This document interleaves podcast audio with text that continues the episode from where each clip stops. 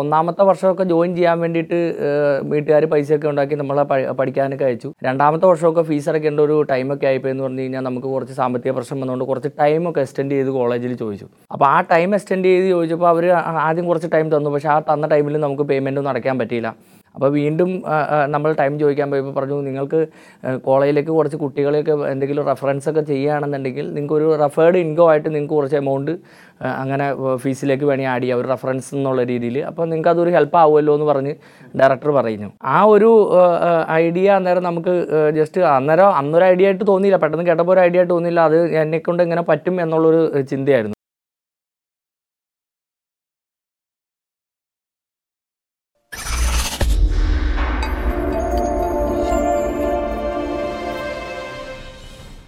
എല്ലാവർക്കും നമസ്കാരം. ഞാൻ doctor Ranjith Raj management consultant and business coach. Turning പോയിന്റിന്റെ പുതിയൊരു എപ്പിസോഡിലേക്ക് എല്ലാവർക്കും സ്വാഗതം. നമ്മുടെ ജീവിതത്തിൽ ഓരോ വ്യക്തിയുടെയും ഭാവിയിലേക്കുള്ള ഒരു പാസ്പോർട്ടാണ് ശരിക്കും പറഞ്ഞാൽ എഡ്യൂക്കേഷൻ. കാരണം ആ വിദ്യാഭ്യാസം എത്രത്തോളം ഉണ്ട് എന്നുള്ളത് തീരുമാനിക്കും. ആ വ്യക്തിയുടെ ഭാവി അല്ലെങ്കിൽ ഭാവിയിലേക്ക് എത്ര സാധ്യതകളുണ്ടെന്നൊക്കെ ഉള്ളത്. അപ്പോൾ അങ്ങനെയുള്ളൊരു സാഹചര്യത്തിൽ ഒരുപാട് വ്യക്തികളുടെ ഏതാണ്ട് അയ്യായിരത്തിലധികം കുട്ടികൾക്ക് അവരുടെ ജീവിതം തന്നെ സുരക്ഷിതമാക്കുന്നതിൽ വലിയൊരു ഹെൽപ്പ് ചെയ്ത ഒരു സ്ഥാപനം ആ സ്ഥാപനത്തിന്റെ സാരഥിയായിട്ടുള്ള മിസ്റ്റർ സഹിന്ദ് രാജാണ് ഇന്ന് നമുക്ക് അതിഥിയായിട്ട് ഇവിടെ വന്നെത്തിയിട്ടുള്ളത്. എസ് പി എസ് ആർ എന്ന ഒരു സ്ഥാപനം നടത്തുന്നു. ഒരു എഡ്യൂക്കേഷണലിസ്റ്റ് എന്ന് നമുക്ക് വിളിക്കാവുന്ന ആ ഒരു വ്യക്തിത്വത്തെയാണ് നമ്മൾ ഇന്ന് ഇവിടെ നിങ്ങളുടെ മുമ്പിൽ പരിചയപ്പെടുത്തുന്നത്. ടേണിംഗ് പോയിന്റിലേക്ക് സ്വാഗതം. എവിടെയാണ് സ്വദേശം? അതുപോലെ തന്നെ എങ്ങനെയാണ് ഈ ഒരു ബിസിനസ് മേഖലയിലേക്ക് വന്നെത്തിയത്? എന്റെ വീട് ഇടുക്കിയിൽ ഇടുക്കി ജില്ലയിലാണ്. ഇടുക്കി ജില്ലയിൽ പണിക്കൻകുടി എന്ന് പറഞ്ഞതാണ് എന്റെ സ്വദേശം. ഇടുക്കിയിൽ തന്നെ ഒരു ഉൾഗ്രാമമാണത് അപ്പോൾ ഞാൻ ശരിക്കും പറഞ്ഞു കഴിഞ്ഞാൽ ഒരു ബി ടെക് ബിരുദധാരിയാണ്. അപ്പോൾ ഞാൻ ബി ടെക് പഠിക്കാനായിട്ട് ഞാൻ പത്തനംതിട്ടയിൽ ഒരു എഞ്ചിനീയറിംഗ് കോളേജിലാണ് ഞാൻ പഠിച്ചത്. അപ്പോൾ ആ കോളേജിൽ നമ്മൾ പഠിക്കാൻ പോയ സാഹചര്യത്തിൽ ഞങ്ങൾ കുറച്ച് സാമ്പത്തികമായിട്ടൊക്കെ പിന്നോട്ടുള്ള ഒരു ഫാമിലി ആയിരുന്നു. അപ്പോൾ നമുക്ക് അന്ന് ഒന്നാമത്തെ വർഷമൊക്കെ ജോയിൻ ചെയ്യാൻ വേണ്ടിയിട്ട് വീട്ടുകാർ പൈസയൊക്കെ ഉണ്ടാക്കി നമ്മളെ പഠിക്കാനൊക്കെ അയച്ചു. രണ്ടാമത്തെ വർഷമൊക്കെ ഫീസ് അടയ്ക്കേണ്ട ഒരു ടൈമൊക്കെ ആയിപ്പോയി എന്ന് പറഞ്ഞു കഴിഞ്ഞാൽ നമുക്ക് കുറച്ച് സാമ്പത്തിക പ്രശ്നം വന്നുകൊണ്ട് കുറച്ച് ടൈമൊക്കെ എക്സ്റ്റെൻഡ് ചെയ്ത് കോളേജിൽ ചോദിച്ചു. അപ്പോൾ ആ ടൈം എക്സ്റ്റെൻഡ് ചെയ്ത് ചോദിച്ചപ്പോൾ അവർ ആദ്യം കുറച്ച് ടൈം തന്നു. പക്ഷേ ആ തന്ന ടൈമിൽ നമുക്ക് പേയ്മെന്റ് ഒന്നും അടയ്ക്കാൻ പറ്റിയില്ല. അപ്പോൾ വീണ്ടും നമ്മൾ ടൈം ചോദിക്കാൻ പോയപ്പോൾ പറഞ്ഞു നിങ്ങൾക്ക് കോളേജിലേക്ക് കുറച്ച് കുട്ടികളെയൊക്കെ എന്തെങ്കിലും റെഫറൻസ് ഒക്കെ ചെയ്യുകയാണെന്നുണ്ടെങ്കിൽ നിങ്ങൾക്ക് ഒരു റെഫേർഡ് ഇൻകം ആയിട്ട് നിങ്ങൾക്ക് കുറച്ച് എമൗണ്ട് അങ്ങനെ ഫീസിലേക്ക് വേണമെങ്കിൽ ആഡ് ചെയ്യാം ഒരു റെഫറൻസ് എന്നുള്ള രീതിയിൽ. അപ്പോൾ നിങ്ങൾക്ക് അതൊരു ഹെൽപ്പ് ആവുമല്ലോ എന്ന് പറഞ്ഞ് ഡയറക്ടർ പറയുന്നു. ആ ഒരു ഐഡിയ അന്നേരം നമുക്ക് ജസ്റ്റ് അന്നേരം അന്നൊരു ഐഡിയ ആയിട്ട് തോന്നിയില്ല. പെട്ടെന്ന് കേട്ടപ്പോൾ ഒരു ഐഡിയ ആയിട്ട് തോന്നിയില്ല. അത് എന്നെക്കൊണ്ട് എങ്ങനെ പറ്റും എന്നുള്ളൊരു ചിന്തയായിരുന്നു. പക്ഷേ എന്നിരുന്നാലും നോക്കട്ടെ എന്നുള്ള രീതിയിൽ നമ്മുടെ അവസ്ഥ കൊണ്ട് നമ്മൾ അതിലേക്ക് ശ്രമിച്ചു. പെട്ടെന്ന് തന്നെ ഒരു രണ്ട് മൂന്ന് കുട്ടികളുടെ അഡ്മിഷൻ നമുക്ക് റെഫർ ചെയ്യാൻ സാധിച്ചു. അപ്പോൾ അതിൽ നിന്ന് നമുക്കപ്പോൾ നമ്മുടെ ഫീസിൽ ഒരു ചെറിയൊരു എമൗണ്ട് മാറി കിട്ടിയല്ലോ. മുഴുവൻ മാറി കിട്ടിയില്ലെങ്കിലും ഏറെക്കുറെ മാറി കിട്ടി എന്നുള്ള രീതിയിൽ വന്നു. അപ്പോൾ നമ്മൾക്ക് വീണ്ടും നമ്മൾ ബാക്കിയും കൂടെ ബാക്കി ഫീസും കൂടെ കവർ ആവട്ടെ എന്നോർത്ത് വീണ്ടും നമ്മൾ ചെയ്യാൻ തുടങ്ങി. അപ്പോൾ വീണ്ടും നമുക്ക് കുട്ടികളെ അഡ്മിഷൻ കിട്ടുന്നുണ്ട്. അങ്ങനെ വന്നു കഴിഞ്ഞപ്പോൾ നമുക്ക് ഹോസ്റ്റൽ ഫീസും കൂടെ കവർ ആയാലോ എന്നുള്ളൊരു തോട്ടിൽ നമ്മൾ വീണ്ടും ഇതിലേക്ക് കുറച്ചും കൂടെ ഒന്ന് ശ്രദ്ധ കൊടുക്കാൻ തുടങ്ങി. അങ്ങനെ നമുക്ക് ഹോസ്റ്റൽ ഫീസും ഫീസും കവറാവാൻ പറ്റി എന്ന് പറഞ്ഞ് ആ ഒരു ഒരു മാസ കാലഘട്ടത്തിൽ തന്നെ അത് കവർ ചെയ്യാൻ പറ്റി. അപ്പോഴും അഡ്മിഷൻ സീസൺ ഹെഡ് നിൽക്കുകയാണ് അപ്പോൾ അന്നൊക്കെ എന്ന് പറഞ്ഞാൽ സ്മാർട്ട് സിറ്റി വരുന്നു അല്ലെങ്കിൽ മറ്റു കാര്യങ്ങളൊക്കെ വരുന്നതിന്റെ പേരിലും ആ ഒരു ബൂം ഉള്ളതുകൊണ്ട് എഞ്ചിനീയറിംഗ് എന്ന് പറഞ്ഞാൽ ഇന്നത്തെ അവസ്ഥയല്ല. നല്ല ഹൈലൈറ്റഡ് കോഴ്സാണ് എല്ലാവരുടെയും ആഗ്രഹമാണ് എഞ്ചിനീയറിങ്ങിന് നമ്മൾ അഡ്മിഷന് ക്യൂ നിൽക്കേണ്ട ഒരു അവസ്ഥയുള്ള സാഹചര്യമായിരുന്നു. അപ്പം നമ്മൾ വീണ്ടും മാനേജ്മെന്റിനോട് ചോദിച്ചു നമുക്ക് കുറച്ച് പോക്കറ്റ് മണിക്കോടെ വേണ്ടി ഞാൻ എന്തെങ്കിലും ചെയ്തോട്ടെ? എന്നൊരു ചോദ്യം ചോദിച്ചപ്പോൾ പറഞ്ഞു വെൽക്കം അത് നിങ്ങൾ ചെയ്യാമെന്ന് പറഞ്ഞു. അപ്പോൾ അങ്ങനെ ആ ഒരു ഐഡിയയിൽ നിന്നാണ് നമ്മൾ ശരിക്കും പറഞ്ഞു കഴിഞ്ഞാൽ എഡ്യൂക്കേഷൻ കൺസൾട്ടൻസി എന്നുള്ളൊരു ഐഡിയ നമുക്ക് കിട്ടിയത്. അത് ശരിക്കും പറഞ്ഞു കഴിഞ്ഞാൽ ആക്സിഡന്റലി നമുക്ക് സംഭവിച്ചതാണ്. നമ്മുടെ അവസ്ഥ കൊണ്ട് നമുക്ക് അങ്ങനെ ആക്സിഡന്റലി സംഭവിച്ചു പോയൊരു കാര്യമാണ്. അങ്ങനെ ആക്സിഡന്റലി സംഭവിച്ചൊരു കാര്യം അതിന്റെ ഒരു അവസരം നമ്മൾ കണ്ടപ്പോൾ പിന്നീട് അതൊരു മേഖലയായിട്ട് തിരഞ്ഞെടുക്കാമെന്ന് വിചാരിച്ചു അതെ അതെ. അങ്ങനെ ഈ എഞ്ചിനീയറിംഗ് പഠനമൊക്കെ പൂർത്തിയായല്ലോ? നമുക്ക് അതിനുള്ള പോക്കറ്റ് മണിയൊക്കെ നേടാൻ കഴിഞ്ഞു. പിന്നീട് എഞ്ചിനീയറിംഗ് എന്തായിരുന്നു ചെയ്തിരുന്നത്? അതിൽ അത് കഴിഞ്ഞ് പിന്നെ actually എഞ്ചിനി engineering BTech electronics and communication ആണ് ചെയ്തിരുന്നത്. അപ്പോൾ അത് കഴിഞ്ഞിട്ട് നമുക്ക് ഇത് കണ്ടിന്യൂ ചെയ്യണം എന്നൊരു ആഗ്രഹം ശരിക്കും പറഞ്ഞു കഴിഞ്ഞാൽ ഇല്ലായിരുന്നു. നമുക്ക് സ്വാഭാവികമായിട്ടും ജോലിക്ക് പോകണം അല്ലെങ്കിൽ ഇതുമായിട്ട് ബന്ധപ്പെട്ട് നിൽക്കണം. പിന്നെ ഈ അഡ്മിഷൻ ചെയ്ത ഒരു ഇതിൽ നിന്ന് നമുക്കൊരു ഇൻസ്റ്റിറ്റ്യൂട്ടോ അല്ലെങ്കിൽ അങ്ങനത്തെ സ്ഥാപനങ്ങൾ ഇലക്ട്രോണിക്സുമായി ബന്ധപ്പെട്ട് നടത്തണം എന്നൊക്കെ ഉള്ളൊരു തോട്ടായിരുന്നു തുടക്കം ഉണ്ടായിരുന്നത്. പക്ഷേ പിന്നീട് ഞാൻ അവിടുന്ന് ഒരു ജോലി അല്ലെങ്കിൽ ഒരു ഇതെന്നുള്ള മോഹത്തിൽ എറണാകുളത്തേക്കാണ് പോകുന്നതായിരുന്നു. അപ്പോൾ നമ്മൾ നിലവിൽ ഇതിന്റെ ഒരു സ്ഥാപനം രണ്ടായിരത്തി ഒമ്പതിൽ ഞാൻ ബിടെക് തേർഡ് ഇയർ പഠിക്കുമ്പോഴേ പത്തനംതിട്ടയിൽ ആരംഭിച്ചിരുന്നു. തുടങ്ങി. ഒരു സ്ഥാപനമായിട്ട് ഒരു ചെറിയ ഓഫീസൊക്കെ തുടങ്ങിയിരുന്നു. അപ്പോൾ അത് നമ്മൾ ശരിക്കും പറഞ്ഞാൽ അതും അത് ഒരു കരിയർ ആക്കണം എന്നുള്ള ഫോക്കസിലല്ല തുടങ്ങി അന്നത്തെ സാഹചര്യത്തിൽ ഒരു ലൊക്കേഷൻ പോയിന്റ് എന്നുള്ള രീതിയിലായിരുന്നു അത് ചെയ്തത്. പിന്നീട് നമ്മൾ ഈ ഇൻസ്റ്റിറ്റ്യൂട്ട് എന്നുള്ള ഒരു മോഹത്തിലൊക്കെ എറണാകുളത്ത് വന്നു. അപ്പോൾ ഇവിടെയൊക്കെ വന്നപ്പോൾ ഇവിടുത്തെ സാഹചര്യങ്ങളിലൊക്കെ ഇതൊക്കെ ടൈറ്റ് കോമ്പറ്റീഷൻ ഉള്ള മേഖലയാണെന്ന് മനസ്സിലായി. ഒരു ഇൻസ്റ്റിറ്റ്യൂട്ട് തുടങ്ങിയാൽ നമ്മൾ അവിടെ അഡ്മിഷൻ ചെയ്യണം. കാരണം അല്ലാതെ അവിടെ സ്റ്റുഡന്റ് വരില്ല. അപ്പോൾ അതിൽ എത്രയോ നല്ലതാണ് നമുക്ക് ഈ പറഞ്ഞ പോലെ നമുക്ക് അഡ്മിഷൻ മേഖല അല്ലെങ്കിൽ അഡ്മിഷൻ തന്നെ അത് നല്ലൊരു പ്രൊഫഷണലായിട്ട് ചെയ്ത് കഴിഞ്ഞാൽ നമുക്ക് അതായിരിക്കും കുറച്ചുകൂടെ അനുയോജ്യം എന്നുള്ളത്. അതാണെങ്കിൽ നമുക്ക് എക്സ്പീരിയൻസ്ഡും ആയി എന്നുള്ള ആ ഒരു തോട്ട് പിന്നെ വന്നു. പിന്നെ അന്നത്തെ കാലത്ത് ഈ പറഞ്ഞ പോലെ ഡിമാൻഡ് കൂടുമ്പോൾ ചൂഷണം എല്ലായിടത്തും ഉണ്ടല്ലോ. അപ്പോൾ അത് അങ്ങനെയുള്ളതൊക്കെ ഒരുപാട് പേര് അനുഭവിക്കുന്നതായിട്ട് കണ്ടു. അപ്പോൾ നമ്മൾ വളരെ സാമ്പത്തികമായിട്ട് പിന്നോട്ട് നിന്നൊരു ഫാമിലിയിൽ നിന്ന് വന്ന ഒരാളായതുകൊണ്ട് നമുക്കപ്പോൾ ആ ഒരു ചൂഷണം കഴിവതും അവോയ്ഡ് ചെയ്യുകയും എന്നാൽ അത് അതിനകത്തൊരു ബിസിനസ് ആണല്ലോ അതൊരു ബിസിനസ് ഓപ്പർച്യൂണിറ്റി ആവുകയും ചെയ്യും. രണ്ട് രീതിയിൽ ഒരു കുട്ടിയുടെ ഭാവി നമുക്ക് നിർണയിക്കണതിൽ നമ്മളൊരു പ്രധാന ഘടകമാവുകയും എന്നാൽ അത് ത്രൂ നമുക്കൊരു സമ്പാദ്യം കിട്ടും എന്ന് പറയുമ്പോൾ നമ്മളൊരു ചെയ്യുന്ന ഒരു എത്തിക്കൽ ബിസിനസ് എന്നുള്ള ഒരു കൺസെപ്റ്റിലാണ് അത് കൊണ്ടുവന്നത്. ഒരു ഇടത്തരം കുടുംബത്തിൽ നിന്ന് എഞ്ചിനീയറിംഗ് പഠിക്കാൻ പോകുമ്പോൾ വീട്ടിലുള്ള രക്ഷകർത്താക്കളുടെ ഒക്കെ ഒരു ഉദ്ദേശം ഒരു എഞ്ചിനീയറായി കാണുക എന്നുള്ളതൊക്കെയാണ് തീർച്ചയായിട്ടും. നമ്മൾ പിന്നീടാണ് ഇങ്ങനെയുള്ള അവസരങ്ങൾ കണ്ടെത്തി ഈ മേഖലയൊക്കെ തിരഞ്ഞെടുക്കുന്നത്. അപ്പോൾ എന്തായിരുന്നു വീട്ടിലുള്ളവരുടെ ഭാഗത്തുനിന്ന് പ്രതികരണം? വീട്ടിലുള്ളവർക്ക് ശരിക്കും പറഞ്ഞു കഴിഞ്ഞാൽ അവർക്ക് ഒട്ടും താല്പര്യം ഉണ്ടായിരുന്നില്ല. കാരണം എഡ്യൂക്കേഷൻ കൺസൾട്ടൻസി എന്ന് പറയുമ്പോൾ അവർക്ക് ആക്ച്വലി അവർ ഒന്ന് ഉൾഗ്രാമത്തിൽ ഉൾനാട്ടിലൊക്കെ ഉള്ളതായതുകൊണ്ട് അവർക്ക് ഇതിനെ പറ്റിയിട്ട് വലിയ ഗ്രാഹ്യം ഉണ്ടായിരുന്നില്ല. രണ്ടാമത്തെ കാര്യം എന്ന് പറഞ്ഞാൽ നമ്മളിപ്പോൾ ഒരു കുട്ടീനെ അഡ്മിഷൻ എടുക്കാനോ അല്ലെങ്കിൽ ഇതിനെ സഹായിക്കണം എന്ന് പറയുമ്പോൾ ഒരു റിയൽ എസ്റ്റേറ്റ് ബ്രോക്കർ ലെവലിലാണോ എന്നുള്ളൊരു പേടിയായിരുന്നു അവർക്ക്. കാരണം എഞ്ചിനീയറിംഗ് പഠിച്ചിട്ട് എഞ്ചിനീയർ ആവുകയല്ലേ വേണ്ടത്? അല്ലാതെ ഇങ്ങനത്തെ വർക്ക് വേണോ എന്നുള്ളൊരു ഇത് തന്നെയായിരുന്നു. എതിർപ്പായിരുന്നു എല്ലായിടത്തും ശരി അങ്ങനെ അപ്പോൾ എറണാകുളത്ത് വന്ന് ആദ്യമായിട്ടൊരു സ്ഥാപനം തുടങ്ങുമ്പോൾ എന്തായിരുന്നു ആ സ്ഥാപനത്തിന്റെ പേര്? എറണാകുളത്ത് വന്ന് ആക്ച്വലി നമ്മൾ സ്ഥാപനം തുടങ്ങുമ്പോൾ ഫസ്റ്റ് തന്നെ നമ്മളുടെ പേര് ഇവിടുത്തെ ചാനലിന്റെ പേര് തന്നെയാണ് ടേണിംഗ് പോയിന്റ് എന്നായിരുന്നു ആദ്യം തന്നെ പേരിട്ടത്. അത് ശരി. ടേണിംഗ് പോയിന്റ് ആണ് ആദ്യമായിട്ട് തുടങ്ങുന്നത് അതെ അതെ അത്. ഏത് വർഷമാണ് തുടങ്ങുന്നത്? അത് രണ്ടായിരത്തി പതിനൊന്നിലാണ് അതായത് രണ്ടായിരത്തി പത്തിലാണ് ഞാൻ ബിടെക് കഴിഞ്ഞ് എറണാകുളം വന്നത്. പിന്നെ ഒരു കുറച്ച് ഗ്യാപ്പ് ഇട്ടിട്ട് രണ്ടായിരത്തി പതിനൊന്നിലാണ് ഞാൻ ആദ്യമായിട്ട് സ്റ്റാർട്ട് ചെയ്തത്. പിന്നീട് ഇത് എസ് പി എസ് ആർ ആയി എന്നാണ് മാറുന്നത്? അത് actually S P S R എന്ന് പറയുമ്പോൾ അത് ഫുൾ ഫോം ശ്രീ പാർവതി സഹേന്ദ്രരാജ് എന്നാണ്. എന്ന് വെച്ചാൽ ശ്രീ പാർവതി എന്നുള്ളത് എന്റെ വൈഫാണ് അപ്പോൾ രണ്ടായിരത്തി പതിമൂന്നായപ്പോൾ രണ്ടായിരത്തി പതിമൂന്നിലാണ് നമ്മൾ ഈ സ്ഥാപനം ശരിക്കും ഒരു പ്രൈവറ്റ് ലിമിറ്റഡ് കമ്പനിയായിട്ട് ആയിട്ട് ചെയ്തത്. അതിനു മുമ്പ് വിവാഹം കഴിഞ്ഞു. വിവാഹം രണ്ടായിരത്തി പതിമൂന്നിൽ തന്നെയായിരുന്നു. രണ്ടായിരത്തി പതിമൂന്നിലായിരുന്നു വിവാഹം നടന്നത്. അപ്പോൾ അത് ഒരു ലവ് മാരേജ് ആയിരുന്നു. അപ്പോൾ ഈ മാരേജിന് മുമ്പേ മാരി ചെയ്യുകയാണെങ്കിൽ എന്തായാലും ഇയാളെ തന്നെ മാരി ചെയ്യുള്ളൂ എന്നുള്ളൊരു തീരുമാനം ഉണ്ടായിരുന്നു. അപ്പോൾ പേര് അതിന് മുമ്പേ ഇട്ടിരുന്നു ആക്ച്വലി രജിസ്ട്രേഷനൊക്കെ അതിന് ശേഷം മാരേജിന് ശേഷം കഴിഞ്ഞിരുന്നു. ശരി. അങ്ങനെ എസ് പി എസ് ആർ രണ്ടായിരത്തി പതിമൂന്നിൽ എറണാകുളത്ത് തുടങ്ങി. അതെ. ഇന്ന് എസ് പി എസ് ആർ എവിടെയാണ് എത്തി നിൽക്കുന്നത്? ഇന്ന് നമുക്ക് ബ്രാഞ്ചുകളുണ്ട്. കേരളത്തിൽ അങ്ങോളം ഇങ്ങോളം ബ്രാഞ്ചുകളുണ്ട്. അപ്പോൾ എവിടെ എത്തി നിൽക്കുന്നതെന്ന് ചോദിച്ചു കഴിഞ്ഞാൽ നമ്മളിപ്പോൾ സ്റ്റുഡന്റ് ഗൈഡൻസിൽ ഒരു അയ്യായിരത്തിലേറെ അഡ്മിഷൻസ് ചെയ്തിട്ടുണ്ട്. പലരുടെയൊക്കെ ഭാവി സുരക്ഷിതമാക്കാൻ നമ്മളുടെ സഹായം കൊണ്ട് പറ്റിയിട്ടുണ്ട്. ഒരുപാട് പേര് ഗൾഫിന് പോയിട്ടുണ്ട് യൂറോപ്പിൽ ജോലി ചെയ്യുന്നവരുണ്ട്. പിന്നെ നമ്മളുടെ ഒരു ഗൈഡൻസ് കൊണ്ട് എന്തായാലും ഒരുപാട് കുട്ടികൾ രക്ഷപ്പെട്ടിട്ടുണ്ട്. എസ് പി എസ് ആർ എന്തൊക്കെ കാര്യങ്ങളാണ് ചെയ്യുന്നത്? S P S R actually ചെയ്യുന്നതെന്ന് പറഞ്ഞു കഴിഞ്ഞാൽ ഇപ്പോൾ സ്റ്റുഡന്റ് കൗൺസിലിംഗ് അല്ലെങ്കിൽ സ്റ്റുഡന്റ് അഡ്മിഷൻ മാത്രമല്ല രണ്ട് രീതിയിലാണ് ഞങ്ങളുടെ ക്ലയന്റിനെ കാറ്റഗറൈസ് ചെയ്തത് ഒന്നെന്ന് പറഞ്ഞു കഴിഞ്ഞാൽ ഇൻസ്റ്റിറ്റ്യൂഷൻസ് ആണ് നമ്മുടെ മെയിൻ ക്ലയന്റ്. രണ്ടാമത്തത് വിഭാഗം എന്ന് പറഞ്ഞാൽ സ്റ്റുഡൻസ് ആണ്. അപ്പോൾ ഇൻസ്റ്റിറ്റ്യൂഷൻസിന്റെ ബ്രാൻഡിങ് ആൻഡ് പ്രൊമോഷൻസ് ആണ് നമ്മൾ പ്ലാൻ ചെയ്യണത് അല്ലാതെ എഡ്യൂക്കേഷൻ കൺസൾട്ടൻസി എന്ന് പറഞ്ഞാൽ കൺസൾട്ടിങ് മാത്രമല്ല നമ്മൾ പ്ലാൻ ചെയ്യണത് അതായത് മേ ബി ഒരു ഇൻസ്റ്റിറ്റ്യൂഷൻ ചിലപ്പോൾ അത്യാവശ്യം ബ്രാൻഡഡ് ആയിരിക്കാം. പക്ഷേ അതിന്റെ ഇപ്പോൾ ഓണർമാരോ അല്ലെങ്കിൽ അവർക്കൊന്നും ഇതിലേക്ക് എത്രത്തോളം ശ്രദ്ധ കൊടുക്കുക എല്ലാത്തിന്റെയും മിക്ക സ്ഥാപനങ്ങളുടെ തന്നെ ഓണർമാർക്കൊന്നും ഇതിൽ പൂർണമായിട്ട് ശ്രദ്ധ കൊടുക്കാൻ പറ്റുന്ന ഓരോ അക്കാഡമീഷ്യൻസ് ആവണമെന്നില്ല. അപ്പോൾ നമ്മൾ നമ്മൾ ശരിക്കും ബ്രാൻഡിങ് ആൻഡ് പ്രൊമോഷൻ എടുക്കുമ്പോൾ അതിന്റെ ഇനീഷ്യൽ സ്റ്റേജ് മുതൽ അതായത് അതിന്റെ അക്കാഡമിക്സ് കാര്യങ്ങൾ മുതൽ ശ്രദ്ധിച്ച് അതിനകത്ത് നെക്സ്റ്റ് സ്റ്റെപ്പ് ആ കോളേജിന്റെ അഡ്മിഷൻ പ്രൊസീജിയറുകൾ ആ കോളേജിന്റെ ഹോസ്റ്റൽ ഫെസിലിറ്റീസ് അല്ലെങ്കിൽ അവിടുത്തെ ഫാക്കൽറ്റിയുടെ പ്രൊഫൈൽസ് ഇതൊക്കെ നമ്മൾ ഇമ്പ്രൂവ് ചെയ്യാൻ വേണ്ടി നമ്മളുടേതായ ഐഡിയാസും സ്ട്രാറ്റജീസും കൊണ്ടുവരും. എന്നിട്ട് അവരുടെ ടോട്ടൽ ബ്രാൻഡിങ് ആണ് നടക്കുന്നത് ആ ടോട്ടൽ ബ്രാൻഡിങ് നടന്നു കഴിഞ്ഞാൽ തന്നെ പ്രൊമോഷനായി പിന്നെ അത് ത്രൂ അഡ്മിഷൻസ് ആയി. അപ്പോൾ അത് രണ്ട് വിങ് ആണ്. ഒന്ന് കോളേജിന്റെ പ്രൊമോഷന് വേണ്ടിയിട്ടും അതിന്റെ ബ്രാൻഡിങ്ങിനും സപ്പോർട്ട് ചെയ്യുന്ന ഒരു വിങ്ങും സ്ട്രാറ്റജി ഉണ്ടാക്കുന്ന ഒരു വിങ്ങും. രണ്ടാമത്തെ വിങ് എന്ന് പറഞ്ഞു കഴിഞ്ഞ് കഴിഞ്ഞാൽ സ്റ്റുഡന്റിന്റെ കൗൺസിലിങ്ങും പേരൻസിനും സ്റ്റുഡൻസിനും ഉള്ള ഹെൽപ്പും സപ്പോർട്ടും കൊടുക്കുന്ന ഒരു ഇതായിരിക്കും. ഒരു സാധാരണ എഡ്യൂക്കേഷണൽ കൺസൾട്ടിംഗ് ഫേമിൽ നിന്ന് വ്യത്യസ്തരാകുന്ന രീതികൾ ഇപ്പോൾ പറഞ്ഞു ഓൾറെഡി അപ്പോൾ അതിൽ തന്നെ ഈ കോളേജുകൾ ഇപ്പോൾ നമ്മൾ അസോസിയേറ്റ് ചെയ്യുന്ന കോളേജുകളെല്ലാം എവിടെയൊക്കെയാണ് ലൊക്കേറ്റ് ചെയ്തിരിക്കുന്നത്? നമ്മൾ അസോസിയേറ്റ് ചെയ്ത കോളേജുകൾ എന്ന് പറഞ്ഞാൽ കേരളത്തിലുള്ള സ്ഥാപനങ്ങളുണ്ട്. അതുപോലെ തന്നെ കർണാടക സംസ്ഥാനത്താണ് നമ്മൾ കൂടുതലായിട്ട് നോക്കുന്നത്. പിന്നെ തെലങ്കാനയിലുണ്ട് ആന്ധ്രാപ്രദേശുണ്ട്. തമിഴ്നാട്ടിലും ഉണ്ട് പക്ഷേ തമിഴ്നാട്ടിൽ താരതമ്യേന മറ്റ് സംസ്ഥാനം വെച്ച് നോക്കുമ്പോൾ കുറച്ച് കുറവാണ്. പലപ്പോഴും നമ്മൾ കണ്ടിട്ടുള്ള ഒരു കാര്യം രക്ഷകർത്താക്കൾക്ക് തന്നെ വ്യക്തമായ ധാരണയില്ല. ഈ കുട്ടി പഠിക്കുന്നത് എന്താ? അല്ലെങ്കിൽ പഠിച്ചാൽ എന്താണ്?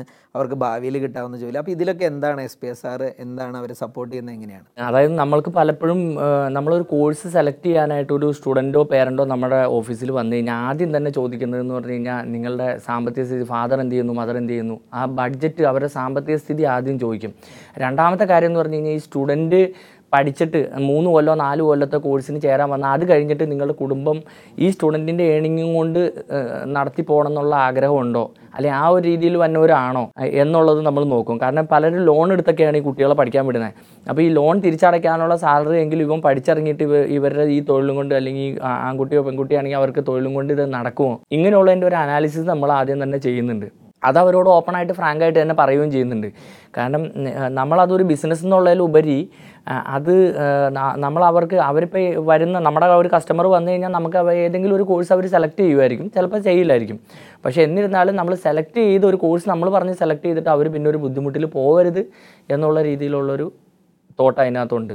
ഇന്ന് തിരിഞ്ഞു നോക്കുമ്പോൾ അന്ന് ഒരു എഞ്ചിനീയർ ആകണം അല്ലെങ്കിൽ എഞ്ചിനീയർ ആക്കാനൊക്കെയാണ് വീട്ടിലുള്ളവർ നമ്മളെ അയച്ചത്. ഇന്ന് ഇങ്ങനെ ഒരു മേഖലയിലെത്തി. അന്ന് അവർ ഉദ്ദേശിച്ച പോലെ ഒരു റിയൽ എസ്റ്റേറ്റ് ബ്രോക്കർ എന്നുള്ള ലെവലിലൊന്നും അല്ല. ഇന്നൊരു വലിയ ലെവലിലേക്ക് പ്രസ്ഥാനമൊക്കെ വളർന്നപ്പോൾ ഫാമിലിയിലുള്ളവർ എങ്ങനെയാണ് ഇതിനെ നോക്കിക്കാണുന്നത്? ഫാമിലിയിലുള്ളവർ തുടക്കം അവർക്കൊരു എതിർപ്പുണ്ടായിരുന്നെങ്കിലും പിന്നീട് അവർ ഇതിന്റെ ആക്ച്വലി ഇതിന്റെ കാര്യങ്ങളെല്ലാം മനസ്സിലാക്കിയൊക്കെ വന്നപ്പോൾ എന്ന് പറഞ്ഞു കഴിഞ്ഞാൽ അവർ ഏറെക്കുറെ സാറ്റിസ്ഫൈഡ് ആയിരുന്നു. അപ്പോൾ ശരിക്കും എന്റെ ഫാദർ മരിച്ചുപോയി. അപ്പോൾ ഫാദർ മരിച്ചു പോയപ്പോൾ ഞാൻ ആ ഒരു മേഖലയിലേക്ക് വന്നത് ഫാദറിന് അത്ര ഇൻട്രസ്റ്റഡ് ആയിരുന്നില്ല. കാരണം ഫാദറിന് നമ്മൾ എഞ്ചിനീയറായി തന്നെ കാണണം. ഇപ്പോൾ രണ്ട് മക്കളാണ് ഞങ്ങളുള്ളത്. അപ്പോൾ ഒരാൾ എഞ്ചിനീയർ ആവണം ഒരാൾ ഡോക്ടർ ആവണം എന്നായിരുന്നു ആളുടെ ആഗ്രഹം. അപ്പോൾ അത് അങ്ങനെ തന്നെയാണ് നടന്നതും. എന്റെ ബ്രദർ ഡോക്ടറാണ് അപ്പം ഞാനപ്പോൾ എഞ്ചിനീയറിംഗ് പഠിച്ചെങ്കിലും എഞ്ചി എഞ്ചിനീയർ ആയില്ല. അപ്പോൾ അത് അദ്ദേഹത്തിനൊരു ബുദ്ധിമുട്ടുണ്ടാ ഉണ്ടായിരുന്നു. പക്ഷേ ഇപ്പോൾ ആൾ ജീവിച്ചിരിപ്പുണ്ടായിരുന്നെങ്കിൽ ആളും സന്തുഷ്ടനായേനെ എന്ന് ഞാൻ വിശ്വസിക്കുന്നു. ഇപ്പോൾ വൈഫ് എന്തെങ്കിലും രീതിയിൽ ബിസിനസ്സിൽ ഇൻവോൾവ് ചെയ്യുന്നുണ്ടോ? വൈഫ് ഇൻവോൾവ് ചെയ്യുന്നുണ്ട്. മാത്രമല്ല നമ്മൾ ഈ മാരേജിന് ശേഷം വൈഫ് വന്നതോടുകൂടിയാണ് ശരിക്കും പറഞ്ഞാൽ ബിസിനസ് കുറച്ചും കൂടെ നമ്മൾ സിസ്റ്റമാറ്റിക് ആക്കിയത്. മറ്റേ അതിനു മുമ്പ് എന്ന് പറഞ്ഞു കഴിഞ്ഞാൽ നമ്മളിപ്പോൾ ഒരു ബാച്ചലർ ആകുമ്പോൾ നമ്മളൊരു ബിസിനസ് നമ്മൾ കൊണ്ടുവന്നാലും നമ്മൾ എത്രത്തോളം അതിലേക്ക് ആ- ഒരു ബിസിനസ് എന്നുള്ള രീതിയിൽ എല്ലാ രീതിയിലും ഫോക്കസ് ചെയ്യില്ല. അല്ലെങ്കിൽ മണി മാനേജ്മെന്റ് പ്രോപ്പറായിട്ടൊന്നും നമ്മൾ ചെയ്തിരുന്നില്ല. അപ്പോൾ വൈഫ് ബിസിനസ്സിലേക്ക് വന്നതോടുകൂടി നമ്മൾ മണി മാനേജ്മെന്റ് അങ്ങനെയുള്ള കാര്യങ്ങൾ അതുപോലെ സ്റ്റാഫ് മാനേജ്മെന്റ് ഇതെല്ലാം കറക്റ്റ് കോർഡിനേഷൻ ചെയ്യാനായിട്ട് സാധിച്ചു. ഈ കോവിഡ് നയന്റീന്റെ ഒക്കെ പശ്ചാത്തലത്തിൽ ഒരുപാട് ആളുകൾക്ക് ജോലി നഷ്ടപ്പെട്ടു. പലരും പല ബിസിനസ് ചെയ്തിരുന്നവരൊക്കെ തകർന്നു പോയൊരവസ്ഥയൊക്കെയുണ്ട്. ഇപ്പോൾ ഈ എസ് പി എസ് ആർ എന്തെങ്കിലും തരത്തിലുള്ള അവസരങ്ങൾ ഇങ്ങനെയുള്ള ആളുകൾക്ക് നൽകുന്നുണ്ടോ? നിലവിൽ ഞങ്ങൾ അങ്ങനെ കൊടുക്കുന്നുണ്ട്. അങ്ങനത്തെ അവസരങ്ങൾ നൽകുന്നുണ്ട്. കാരണം ഒരുപാട് പേര് ഇവിടെ അഭ്യസ്ത വിദ്യരായിട്ടുള്ള ആളുകൾ തൊഴിലില്ലാതെ നടക്കുന്നുണ്ട്. അവർക്ക് ചിലപ്പോൾ ഈ പറഞ്ഞ പോലെ സർവീസ് ഇൻഡസ്ട്രി ചെയ്യാൻ കഴിവുള്ള ആളുകളായിരിക്കും. ഇത് ആക്ച്വലി ഒരു സർവീസ് ഇൻഡസ്ട്രി ആണല്ലോ. അങ്ങനെ ടാലന്റ് ഉള്ളവരോ അല്ലെങ്കിൽ അഭിരുചി ഉള്ളവരോ അല്ലെങ്കിൽ താല്പര്യമുള്ളവർ ഇപ്പോൾ അഭിരുചി ഇല്ലെങ്കിലും അവർക്ക് അതിന്റെ താല്പര്യമെങ്കിലും ഒരു ജോലി അല്ലെങ്കിൽ ഇങ്ങനത്തെ ഒരു മേഖലയിലേക്ക് വരണം എന്ന് ആഗ്രഹിക്കുന്ന ആളുകളെ നമ്മുടെ ഓഫീസിൽ അങ്ങനെ ഒക്കുപ്പൈ ചെയ്തതിന് ശേഷം അവർക്ക് ഈ പറഞ്ഞ പോലെ റവന്യൂ ഷെയറിംഗ് മോഡലിൽ അവർക്ക് ബിസിനസ് ചെയ്യാനുള്ള ഒരു പ്ലാറ്റ്ഫോം നമ്മൾ കൊടുക്കുന്നുണ്ട്. അത് നമ്മുടെ ഓഫീസ് തന്നെ അവർക്ക് ഓൺ ബിസിനസ്സിന്റെ അവരുടെ ഓൺ ഓഫീസായിട്ട് യൂസ് ചെയ്യാൻ പറ്റുന്ന രീതിയിലുള്ള ഒരു പ്ലാറ്റ്ഫോം സെറ്റ് ചെയ്യുന്നുണ്ട്. വളരെ ചെറുപ്പം മുതലേ തന്നെ വലിയ പ്രതിസന്ധികൾ പലതും തരണം ചെയ്താണ് ഇങ്ങനെ ഒരു സംരംഭം കെട്ടിപ്പടുത്തിയത്. അപ്പോൾ ഇതിന് ശരിക്കും പ്രേരണയായിട്ടുള്ളൊരു കാര്യം എന്തായിരുന്നു? അല്ലെങ്കിൽ ഇതിന്റെ ഒരു തുടക്കം എങ്ങനെയായിരുന്നു? ആക്ച്വലി ഞാൻ സെവൻത് സ്റ്റാൻഡേർഡിൽ പഠിക്കുന്ന സമയത്ത് എന്റെ ഫാദർ ഈ പറഞ്ഞ പോലെ എന്റെ father K S R T സിയിലെ ഡ്രൈവറായിരുന്നു അപ്പോൾ ഇദ്ദേഹം ഒരു കെ എസ് ആർ ടി സിയിൽ നിന്നല്ല ആക്സിഡന്റ് ഉണ്ടായത് ഒരു കാറ് ഓടിച്ചപ്പോൾ കാർ ആക്സിഡന്റ് ഉണ്ടായി സെവൻത്തിൽ പഠിക്കുന്ന ടൈമിൽ അപ്പോൾ ആ ഒരു ഇൻസിഡന്റിന് ശേഷം അച്ഛൻ തളർന്ന് കിടപ്പും അങ്ങനെയുള്ള കാര്യങ്ങളൊക്കെ ആയിരുന്നു. അതിന്റെ ട്രീറ്റ്മെന്റും കാര്യങ്ങളും എല്ലായിരുന്നു പിന്നെ നടന്നുകൊണ്ടിരുന്നത് അപ്പോൾ വീട്ടിലെ കാര്യങ്ങളും അതുപോലെ എന്റെയും ബ്രദറിന്റെയൊക്കെ കാര്യങ്ങളെല്ലാം അമ്മ കൂലി ദിവസക്കൂലി ജോലിക്ക് പോയിട്ടാണ് നടത്തിപ്പോയത്. അപ്പം നമ്മൾ അന്നേ നമ്മളുടെ മനസ്സിൽ ഈ പറഞ്ഞ പോലെ നമ്മൾ സാമ്പത്തികമായിട്ട് പിന്നോട്ട് പോയപ്പോൾ നമുക്ക് ഒരു എയ്ത്ത് സ്റ്റാൻഡേർഡൊക്കെ മുതൽ തന്നെ നമ്മൾ ബിസിനസ് എന്നുള്ള അല്ലെങ്കിൽ എന്തെങ്കിലും എന്തെങ്കിലും നമ്മൾ ചെയ്തിട്ട് വീട്ടുകാരെ സഹായിക്കുക ബിസിനസ് അല്ല എന്തെങ്കിലും ചെയ്ത് സഹായിക്കുക എന്നുള്ളൊരു കൺസെപ്റ്റ് കൊണ്ടുവരികയും നമ്മൾ ചെറിയ തോതിൽ ഡെയിലി ചിട്ടിയുടെയൊക്കെ നടത്തുന്ന ആളുകളെ നമ്മൾ അതിന് ഹെൽപ്പ് ചെയ്യും. അപ്പോൾ അങ്ങനെയൊക്കെ ചെയ്ത് നമ്മൾ അതിലേക്ക് ഒരു ഇൻട്രസ്റ്റ് ഉണ്ടായിരുന്നു.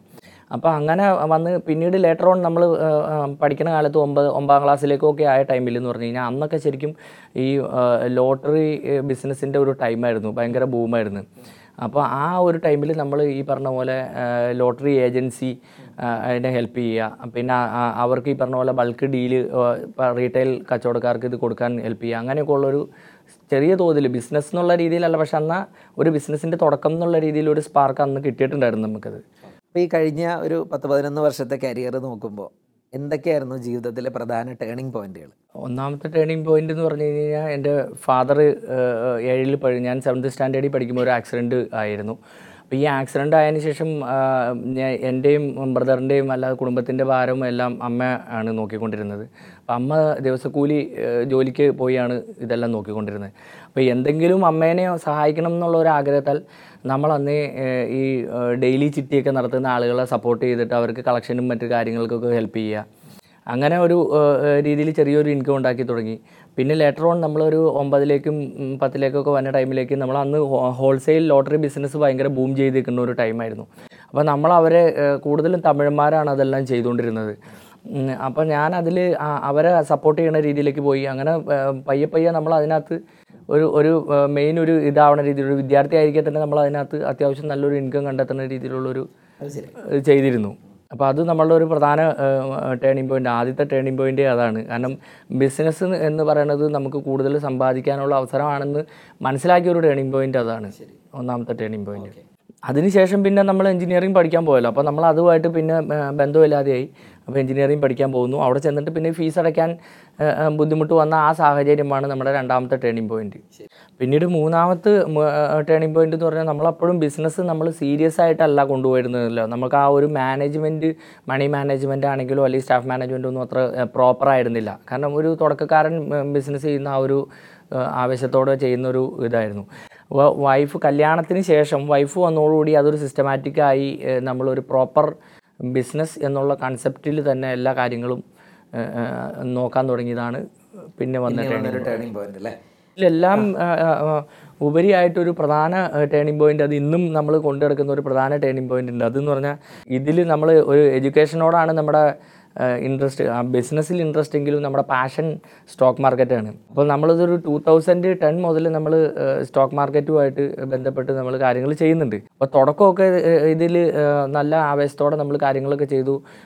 ആദ്യമൊക്കെ ഇതിനിപ്പോൾ കയറ്റിറക്കങ്ങൾ പോലെയാണല്ലോ. ഇതൊരു വേവ് പോലെയാണ് ഇതിന്റെ ബിസിനസ് മോഡൽ അപ്പോൾ നമുക്ക് തുടക്കം തന്നെ നന്നായിട്ട് ഏൺ ചെയ്യാനൊക്കെ പറ്റുന്ന രീതിയിൽ വന്നു. അപ്പോൾ നമ്മൾ വിചാരിച്ചു നമുക്ക് ഇതൊരു നല്ല കാര്യമാണല്ലോ എന്ന് ഒരു സൈഡിൽ അത് പോയിക്കോട്ടെ എന്ന് ഓർത്ത് ഇങ്ങനെ പോയിക്കൊണ്ടിരിക്കുകയാണ്. പിന്നീട് അങ്ങോട്ട് നമ്മുടെ മാരേജും ആ ടൈമൊക്കെ വന്നു കഴിഞ്ഞപ്പോൾ നമുക്ക് ഇതിൽ ശ്രദ്ധ അത്ര കൊടുക്കാൻ പറ്റില്ല പിന്നെ ആ ഇയറിലായിരുന്നു എന്റെ ഫാദറിന് അസുഖമെല്ലാം കൂടി. ആൾ പിന്നെ കുറേ നാൾ ഹോസ്പിറ്റലൈസ് ആയിയൊക്കെ അപ്പോൾ നമ്മളെ ശ്രദ്ധ അത്രയും അങ്ങോട്ട് കൊടുക്കാൻ പറ്റാതെ വന്ന സാഹചര്യത്തിൽ ഇതിൽ താഴോട്ട് പോകാനായിട്ട് തുടങ്ങി. അങ്ങനെ ഒരു ഏകദേശം ഒരു അരക്കോടി രൂപയോളം തന്നെ നമ്മൾക്ക് അന്ന് കാലഘട്ടത്തിലെ നഷ്ടം സംഭവിച്ചിട്ടുണ്ട്. നഷ്ടം വന്നിട്ടുണ്ട്.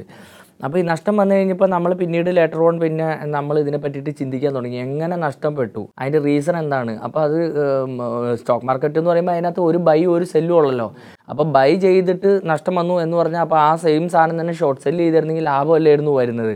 എന്ന് പറഞ്ഞ പോലെ നമ്മളെ മിസ്റ്റേക്സ് എന്താണെന്ന് മാറ്റി എഴുതി അതിൽ കൂടുതൽ നാളെ ശ്രദ്ധ കൊടുത്ത് ഫോക്കസ് കൊടുത്ത് അതിന് വേണ്ടിയിട്ട് ഡെയിലി ഒരു ടു ഹവർ അതിപ്പോഴും നമ്മൾ എന്ത് ബിസിനസ് ചെയ്താലും ഡെയിലി ഒരു ടു ഹവർ എങ്കിലും നമ്മൾ ഇതിന് വേണ്ടിയിട്ട് സ്റ്റോക്ക് മാർക്കറ്റിന് വേണ്ടി സ്പെൻഡ് ചെയ്തു പോയ പൈസയൊക്കെ തിരിച്ചു പിടിച്ചോ?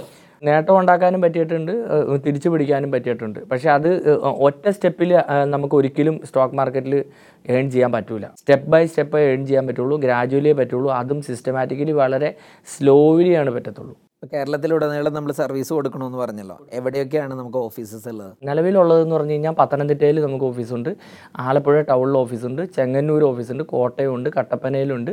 എറണാകുളത്ത് തന്നെ രണ്ട് സ്ഥലത്ത് നമുക്ക് ഓഫീസുണ്ട് ഇപ്പോൾ കൊല്ലത്ത് ഓൺ ഗോയിങ് നടന്നുകൊണ്ടിരിക്കുന്നു പക്ഷേ അത് കോവിഡ് കാരണം കൊണ്ട് നമ്മൾ കംപ്ലീറ്റ് ചെയ്തിട്ടില്ല. അപ്പോൾ വലിയൊരു അനുഭവ സമ്പത്തിന്റെയും അതുപോലെ തന്നെ വലിയൊരു ഉൾക്കരുത്ത് അതായത് പ്രായോഗിക പരിജ്ഞാനം കൊണ്ട് നേടിയ ആ ഒരു ഉൾക്കരുത്തുമൊക്കെയാണ് സഹിന്ദ് രാജ് എന്ന വ്യക്തിക്ക് ഇന്ന് മുതൽക്കൂട്ടായിട്ടുള്ളത്. അത് തന്നെയാണ് അദ്ദേഹം ജീവിതത്തിൽ പ്രാവർത്തികമാക്കിക്കൊണ്ടിരിക്കുന്നത്. മറ്റുള്ള പലരും ഒരു മോശപ്പെട്ട അവസ്ഥ കാണുമ്പോൾ പിന്നോട്ട് വലിയുന്ന സമയത്ത് അത് ശക്തമായി തന്നെ മുന്നോട്ട് വരികയും ഇന്ന് എല്ലാവരും എല്ലാ മേഖലയിലും ഉള്ളതുപോലെ തന്നെ ഡിജിറ്റലൈസേഷൻ അദ്ദേഹത്തിന്റെ ബിസിനസ് മോഡലിലും കൊണ്ടുവന്ന് അതോടൊപ്പം തന്നെ ഒരുപാട് ആളുകൾക്ക് ആ ഒരു പ്രസ്ഥാനത്തിന്റെ ഭാഗമാവാനുള്ള അവസരവും കൊടുത്തുകൊണ്ടാണ് എസ് പി എസ് ആർ എന്ന സ്ഥാപനം മുന്നോട്ട് വരുന്നത് മുന്നോട്ട് പ്രവർത്തിച്ചുകൊണ്ടിരിക്കുന്നത്. വലിയ ലക്ഷ്യങ്ങളും കാഴ്ചപ്പാടുകളും ഒക്കെ ആയിട്ട് ആ സ്ഥാപനം മുന്നേറുകയാണ്. നമുക്ക് ഉറപ്പാണ് ആ പ്രസ്ഥാനം വലിയ വിജയങ്ങളിലേക്ക് എത്തും കാരണം വളരെ ചെറിയ പ്രായത്തിൽ തന്നെ ബിസിനസ് എന്താണെന്നും ബിസിനസ് മേഖലയിൽ എങ്ങനെയൊക്കെ ഉയരാമെന്നുള്ളതിന്റെ ബാലപാഠങ്ങൾ പഠിച്ചുകൊണ്ടാണ് അദ്ദേഹം ഈ രംഗത്തേക്കൊക്കെ വന്നെത്തിയിട്ടുള്ളത്. നമ്മൾ വളരെ ഇൻസ്പയറിംഗ് ആയിട്ടുള്ളതും വളരെ ഇൻട്രസ്റ്റിംഗ് ആയിട്ടുള്ളതൊക്കെ ആയിട്ടുള്ള അദ്ദേഹത്തിന്റെ കഥ കേട്ടു സ്ഥാപനത്തിന്റെ കഥ കേട്ടു അദ്ദേഹം ചെയ്യുന്ന സർവീസസിനെ പറ്റി കേട്ടു. അപ്പോൾ നമ്മുടെ എന്റെയർ ടീമിന്റെ വക ടേണിംഗ് പോയിന്റിന്റെ വക. ഞങ്ങൾ എല്ലാവിധ ആശംസകളും അറിയിക്കുകയാണ്. അതോടൊപ്പം തന്നെ ഇവിടെ വന്നെത്തിയതിനും ഇത്രയും നേരം വളരെ ഡീറ്റെയിൽ ആയിട്ട് തന്നെ ഈ സ്റ്റോറി പങ്കുവച്ചതിനും നന്ദി. താങ്ക്